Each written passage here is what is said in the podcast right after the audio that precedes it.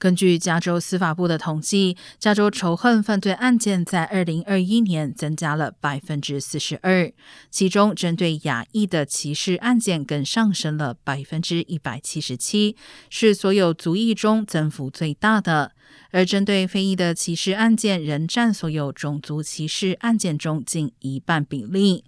加州司法部去年已经展开大规模宣导，并加强打击仇恨犯罪。官员并呼吁民众应该尽可能向执法单位报告自身遭遇。